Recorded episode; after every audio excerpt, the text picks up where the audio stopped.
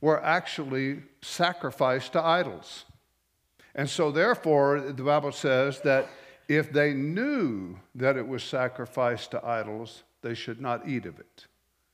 But if you go to the marketplace and it was just there for sale, you just buy it and eat it. It was no big deal. So, what I'm, what I'm getting at here is the issue uh, is not, not a, a sin issue he's talking about, he's talking about neutral stuff. And when it comes to observing a day, whether we celebrate Christmas or whether we don't celebrate Christmas, it's neutral. Does that make sense? Okay, because I think it's important that we understand that from the biblical standpoint. Because there is no mandate that says that we need to either do it or not. And so th- those are things I think it's important for us to look at when we're dealing with our brothers and sisters. There are some people that don't celebrate Christmas who know the Lord and are saved. And there are people who don't have Christmas trees. And there are people who don't decorate and so on because they don't think it's what they should do. Let it go. It's no big deal. You know, and, and if you have a Christmas tree and you don't believe in having a Christmas tree, unless someone is going in and, and worshiping the tree, let it go. You, you, you, get my point here? It's, it's, those things are, they're, they're insignificant when it comes to our salvation, when it comes to the way we, we treat our wife and our husband, the way we live our lives. that they're insignificant. In other words, we need to keep our focus on the main things and not on the things that cause, as he said, doubtful things that don't really matter, that really don't make that much difference. You know, because there's a lot of things that are just not that important that we can get all twisted up on, and we can also get very self righteous about that as well. I'm thinking that next week I will start in Matthew chapter 23, which talks about how the Pharisees were so self righteous and hypocritical. And so, what we're going to find when we get into Matthew 23 and we begin to study that scripture, I believe that some of us, I can pick you out. I'm just kidding. oh, I couldn't resist. Some of us, as a matter of fact, I think that we all might find just a hint of hypocrisy in us from time to time. You know, one of the things that we find, and, and I've, I've had this happen quite a bit with people in the world, and you know, you talk to them about Jesus, and, and one of the first things they want to bring up is hypocrites. Oh, the church is full of hypocrites. I go, yeah, it is. Loaded. Loaded. And they said, well, at least I'm not a hypocrite. And I go, Really? So you've never, ever pretended to be something that you're not. Never, right? You've never portrayed yourself as better than you are because you just told me you're not a hypocrite. And, you know, the bottom line is we all are at some point. You know, are we, are we hypocrites on the level of the Pharisees? Well, I hope not. But, you know, I think that sometimes we have to look at it. And one of the things I've noticed is that we have a tendency to look at things from our viewpoint and say, if you don't see it the way I see it, there becomes a self righteousness in us that can really separate me from being able to minister to you. Because if I'm self righteous in what I believe and you don't believe exactly like I do, although you believe all the elements of salvation, I can separate my relationship with you and learn from you, even. I, I, I work with, with pastors all over this valley. Last, last week, I believe we had 12 pastors at our pastor's prayer. It was awesome. That was awesome. And you know what? We love each other and we talk about stuff and we learn from each other. I've learned all kinds of things from my pastor brothers. And we sit down and we talk about stuff and we go over things. And, and you know what? I hope that maybe they learned something from me. You know, I, I don't know. But I, we have a, an awesome relationship and we learn a lot of things. But we don't, we, don't, we don't think about the minor stuff. We just look at the major things, the things that are really, really important, what we need to get into people's hearts grace and mercy and peace and joy. As we go forward, we're going to read that. Listen to what he says. I know and am convinced by the Lord Jesus there is nothing unclean in itself, but to him who considers anything to be unclean, to him it is unclean. We know that's not talking about sin. He's talking about he's talking about food and so on. Yet if your brother is grieved because of your food, you are no longer walking in love. Do not destroy your do not destroy with your food the one for whom Christ died. Therefore, do not let your good be spoken of as evil. Listen to this. For the kingdom of God is not food and drink, but righteousness and peace and joy in the Holy Spirit. For he who serves Christ in these things is acceptable to God and approved by men. Therefore, let us pursue the things which make for peace and the things which one may edify another. What is the thing? Pursue the things that make for peace and desire to build up your brother, to build up your sister, to build up those who are around you, and, and to encourage and strengthen them. That's what he's talking about. Do not destroy the work of God. The work of God is what? The work of salvation, the stuff that's really, really important. Do not destroy the work of God for the sake of food. All things indeed are pure, but it is evil for the man who eats with offense. Now, this, what he's saying is this if it would offend you for me to eat something in your presence, and I just say, you know what, I'm going to do it anyway because I really don't care what you think.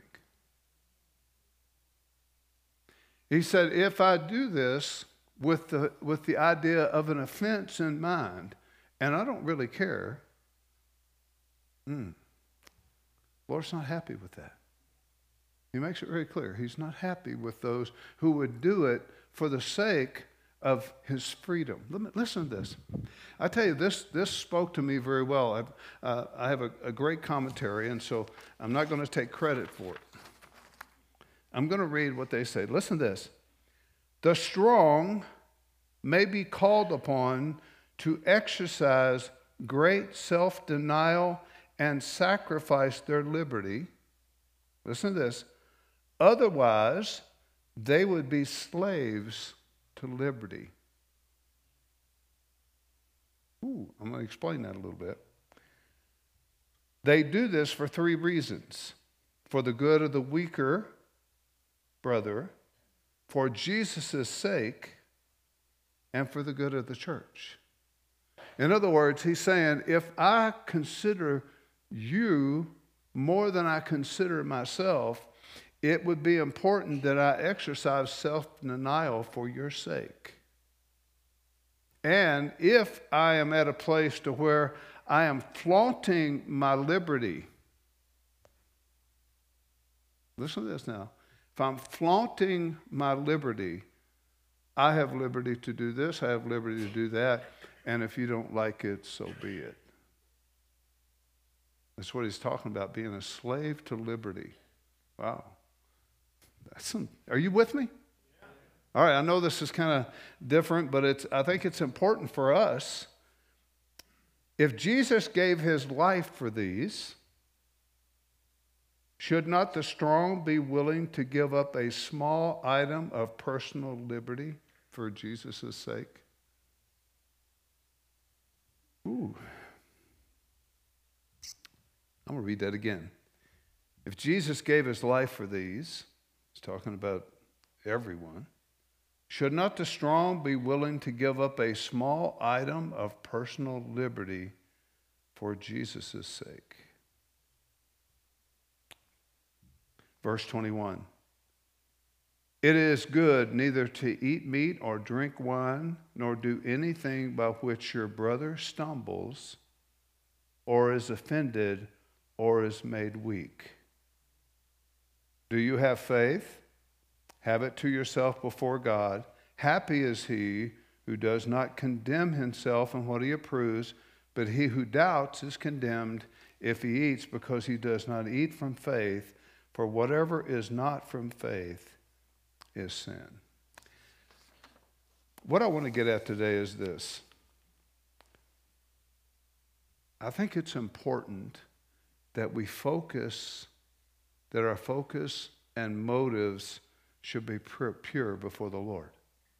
That what we focus on during these holiday seasons is not a, question of whether we should participate or not, or whether other people don't, or they lay a guilt trip on us, or for whatever if we do. It's why, why do we do what we do? Why do we do it? And, and it, it is important that we, we look at it with the right motives behind why we do what we do.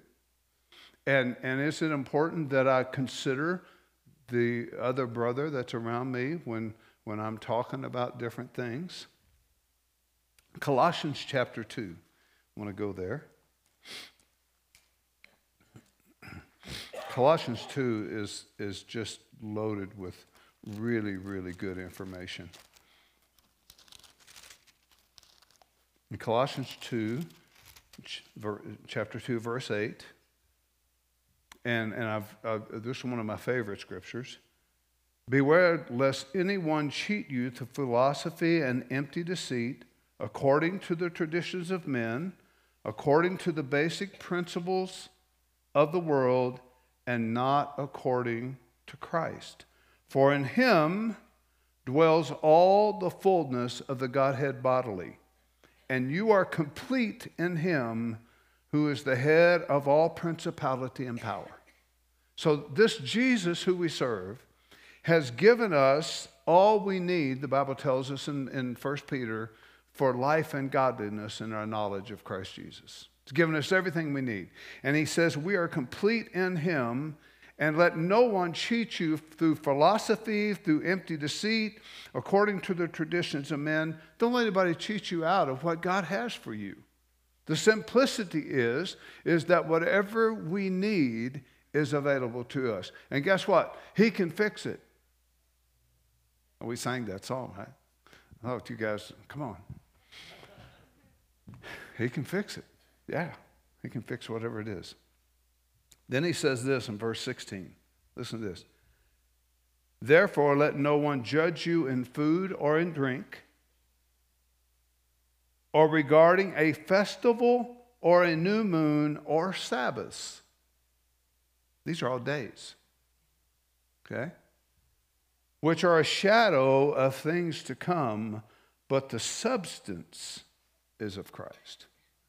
So, what he's saying is this whether you eat or drink, or you don't eat or drink, whether you observe the day or you don't observe the day, whether you keep this, you keep that, that is not important. What is important is that you keep your heart and your mind and your focus on who Jesus is and allow Him to minister to you because He has all you need.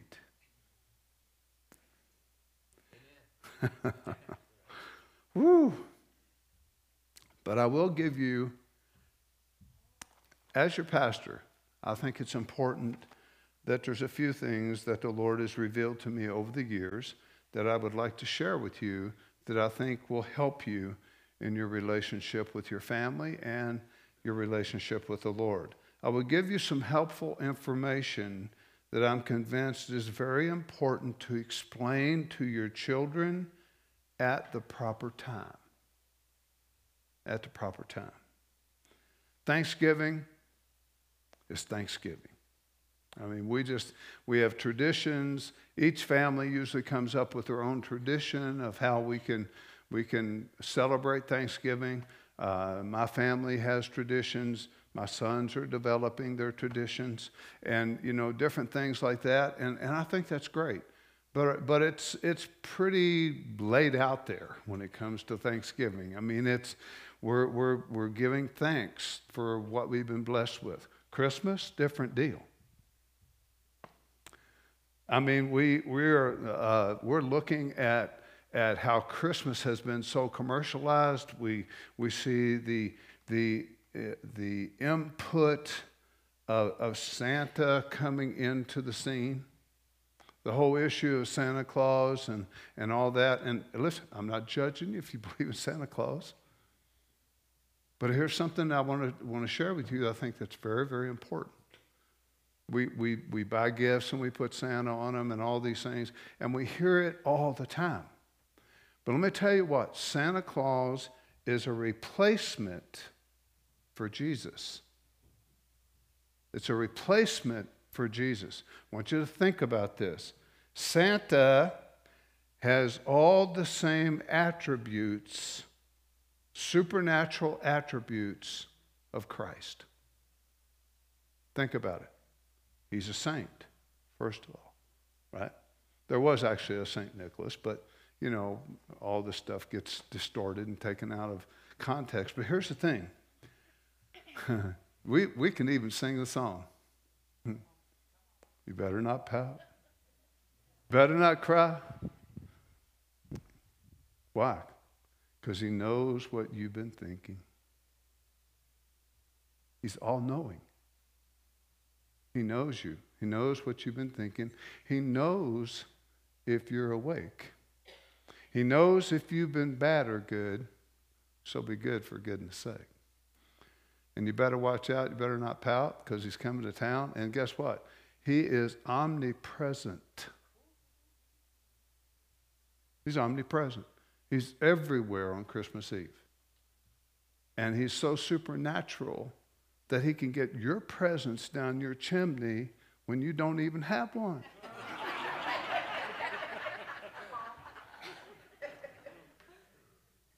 You don't even have a chimney and you get presents hanging on the thing, man. It's an amazing thing. And he makes all those toys. You see where it's going here? Do you see what is important? Now, again, it's a fantasy. We understand that. But let me, let me tell you that we live in a world that takes every opportunity it can to destroy your faith. And when you tell your children that they're to believe in Santa, there comes a point in time when you need to have a serious talk with them and let them know that Santa is a fantasy. It's make believe. I know. I know. If you're here and you don't know it, I'm sorry. I'm sorry. The reason I say that is this all the attributes of Jesus Christ Santa has. It's a substitute for who Jesus is and what Jesus did. But here's the thing that happens your child begins to grow up. They begin to figure out things on their, on their own. At some point in time, they begin to realize that Santa ain't real. And you've told them all these years that he is. You've also told them all these years that Jesus was real. And they go, Well, I wonder if he's real too. You have the responsibility as a parent to make sure they know the difference between a fantasy and what's real. Amen? It's important that you do that. It's important that you set them aside at some point because I'm telling you that our educational system would rather believe in Santa than Jesus. And they're going to they're going to support the whole issue that it's all a fairy tale. Santa and Jesus is a fairy tale. And if you don't, if you don't let them know, there's a possibility that it will affect their faith. Because you've been telling them all this year something that's been not true.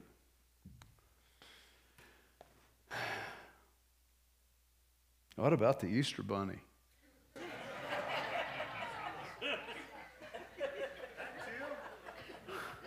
It just keeps on going and going and going and going. It's a substitute for the resurrection of Jesus. And it takes our focus off of what the day is about. It takes our focus. If you're going to celebrate Easter, if you're going to celebrate the Resurrection Sunday, if you're going to celebrate those times, make sure that your children know why you're celebrating them. That it's not just something we're doing because the whole world does it. We're doing it because we're celebrating the most powerful event that ever happened in the history of the world when Jesus rose from the dead and was the first fruits of resurrection, which we will be partakers of. The most powerful event that's ever happened in history. And close to that was his birth, a virgin birth. Wow. People, these are powerful things that we need to let our children know the reality of what they are. And it's good that we do that. It's good that we let them know and understand that. Where did we go with all this? What, what I want to see is this, and what I wanted to get across to you is this. Let's just don't get hung up on stuff that don't really matter that much. If you have friends, if you have relatives that don't want to celebrate Christmas, let it go. And, and don't, don't make a big deal out of it, you know, because it can, it, can, it can cause problems. If they start giving you a hard time for it, just smile at them and say, you know, straighten up. No. what I'm telling you is that there's no biblical mandate either way. And, and to say that there is, you're really crowbarring some stuff in the Word of God, which is not good. Paul just makes it very clear. If you want to celebrate the day, celebrate it. If you don't want to celebrate it, don't celebrate it. Be convinced in your own mind whether it's something you want to do or something you don't want to do, and let it rest. That's what he's saying. If you want to eat meat, eat meat. If you don't want to eat meat, eat vegetables. You know, it, it, it's not something you have to make a big deal out of. But we have to be careful. Here's what we tend to do we tend to get self righteous. And we tend to, to cause conflicts with people because of our self righteousness. For example, I'll just give you an, example. and this is, uh, this is not to proclaim to you any kind of self righteousness. That's not the goal. I don't drink. And I never will drink. I did before I came to the Lord, before I got saved, I, I drank and drank more than I should. I was never at a place where I was, you know, an alcoholic, but I drank. I, I, and I, I did other things, did a lot of other things I'm not going to tell you about.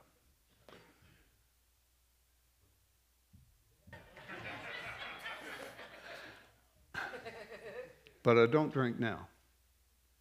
Do I have a liberty to drink? Do I believe that the scriptures give me a liberty to drink if I so chose to do that? I believe they do. But I can tell you what, every church that's in this valley has numerous people in it who struggle with alcohol. Our society has been ravaged by alcohol, ravaged. And I can tell you that those people are way more important than a Bud Light. And I don't need it. I don't need it. I mean, I can go to, you, know, people say, well, back in the old days, they, they drank. Yeah, they did. They, they drank wine and they drank some stuff that was almost wine. That was some pretty nasty stuff. But let me tell you what choices they had in those days. You had milk, you had wine, you had hard drink, and you had water, and you had juice. That was about it. What could you travel with? Couldn't travel with milk. And you couldn't even travel with water because water gets rancid after a while. But you could travel with some, some wine and you could travel with that stuff. But let me tell you this I can go to any of the grocery stores here in town and I have like 500 choices of what I can drink. And it'll all travel with me. You know, it, it's a different world we live in. And there's a different set of circumstances. And the issue comes down to, as a pastor, if, if I put myself at a place to where people came to my home and saw alcohol in my refrigerator, I could do this. And let's just read what he says, because I think it's important. Because I'm not talking about being self righteous, it's not about that. It is good neither to eat meat or drink wine, nor do anything by which your brother stumbles or is offended or made weak. It's not that important. It's just not that important. Let me tell you another thing. Ladies,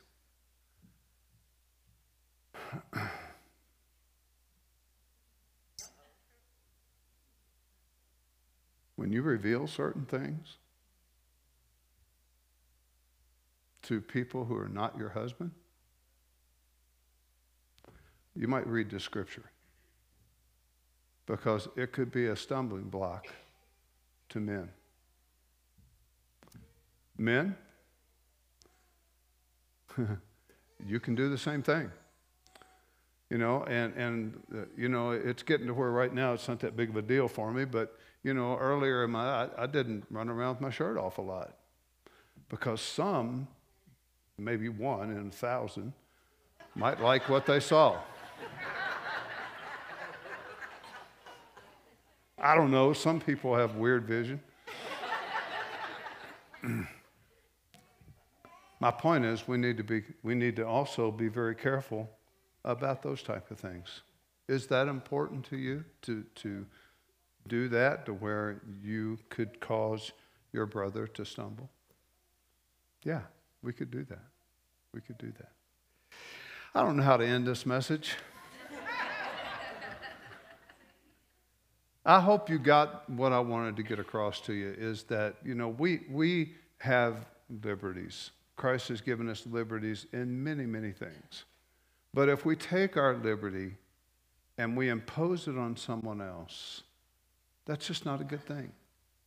And I think it's important that we are able to be mature enough and wise enough in the Lord to be able to discern when it's appropriate to say something or when it's not. Does that make sense? That's kind of where I was going with this whole thing. You know what? I'll, let's just sing a song, Eddie. He's a good, good father. Can we do that? Let's have the whole worship team come up, and uh, we're going we're going to sing a song.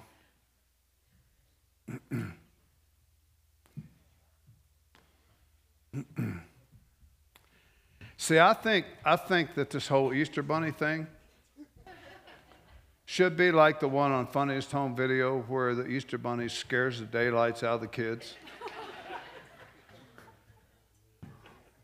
it should really scare us. If you have questions about this, talk to Paul. He's the one that wrote all this stuff. I, I didn't write it. I'm just, I just read it.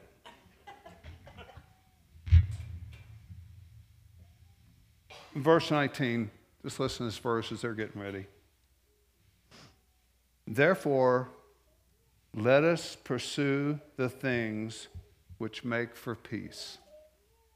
Let us pursue the things which make for peace and the things by which one may edify another. The things that pursue for peace. In other words, let us endeavor in, in Ephesians chapter 4 let us endeavor to keep the unity of the Spirit in the bond of peace. And in verse 13, he says, till we all come to the unity of the faith. We haven't got there yet. We have not got there. And we won't get there until we stand face to face with our Lord. But let us endeavor to keep the unity of the Spirit If I have the Spirit of God, just like with my pastor brothers, when we get together, our goal is to have the unity of the Spirit. And we don't all believe everything the same. But all the things that we believe are different are not essentials. They're not that important. And so we look at it and we, we go, hey, praise God. We pray for each other. We, we are, are seriously good friends. That's awesome. It's awesome. That's why we need to stay. Let's just keep our hearts right. And the brother that lives down the street that believes a little different than we do, man, let's just love them. Just love them. And you know? It'll be fine. It'll be fine. Now, if they do distort the important things, it might be good for us to talk to them about that. If they, if they distort the virgin birth, salvation by grace, the resurrection of Jesus Christ, the importance of the indwelling of the Holy Spirit in our lives. Those are key issues. And those are things that we can't compromise or should never shrink back on because they are the elements of salvation. But the other stuff, just not that big of a deal. All right. You're on.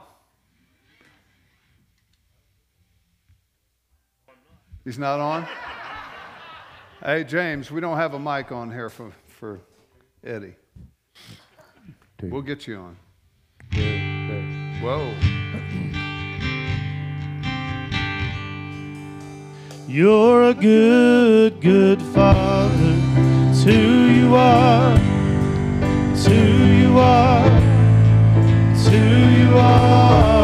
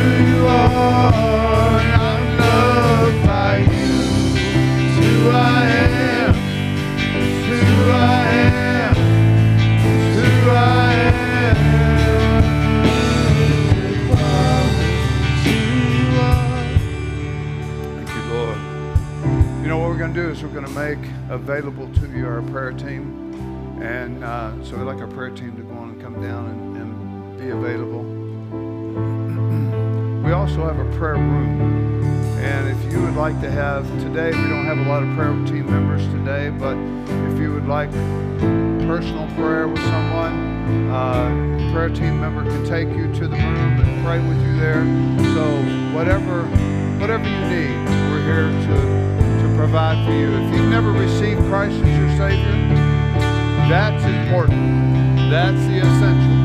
And if you've never done that and you would like to receive the Lord, this prayer team is here for you. But if you need prayer for anything, I don't care what it is, you come. They'll pray with you, pray for you. God bless you. Listen, we're going to actually dismiss. We're going to sing. If you need prayer, come down.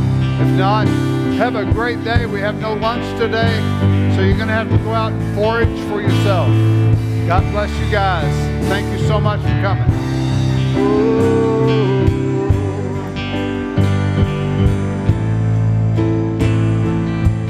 You're a good, good father. Who you are. Who you are.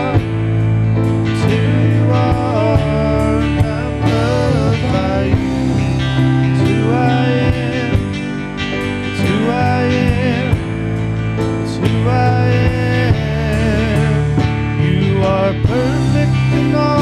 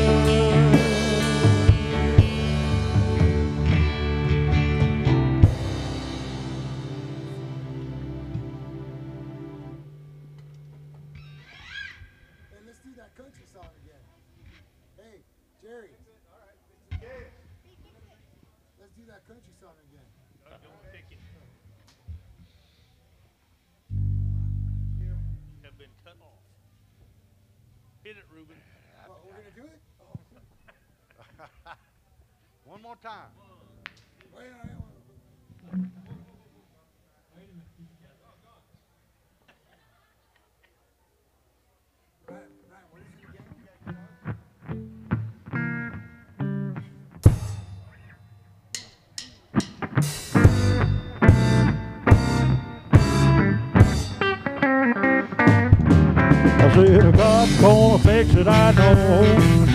Oh, God's gonna fix it, I know.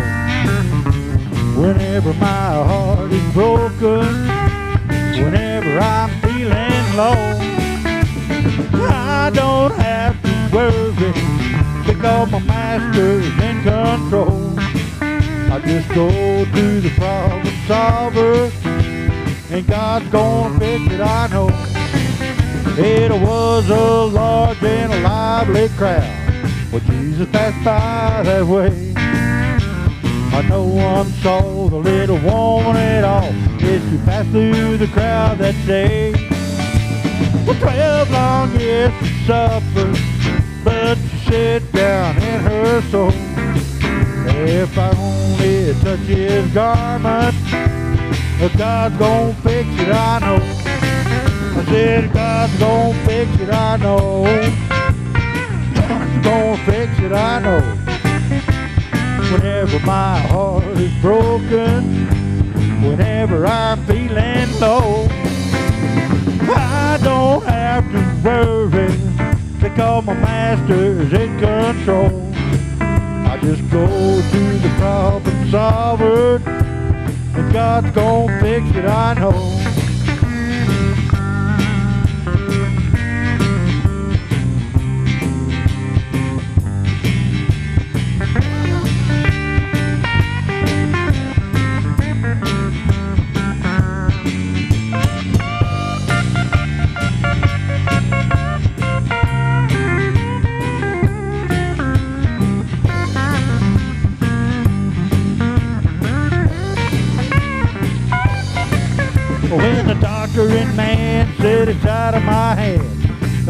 Left I can do. When they gather around, sort of feeling down, so your life is almost through. Think about that little woman reaching out to touch his robe. And with faith and determination, saying that God's gonna fix it, I know. I said God's gonna fix it, I know. But God's gonna fix it, I know. Whenever my heart is broken, whenever I'm feeling low, I don't have to worry because my master's in control. I just go to the problem solver, and God's gonna fix it, I know.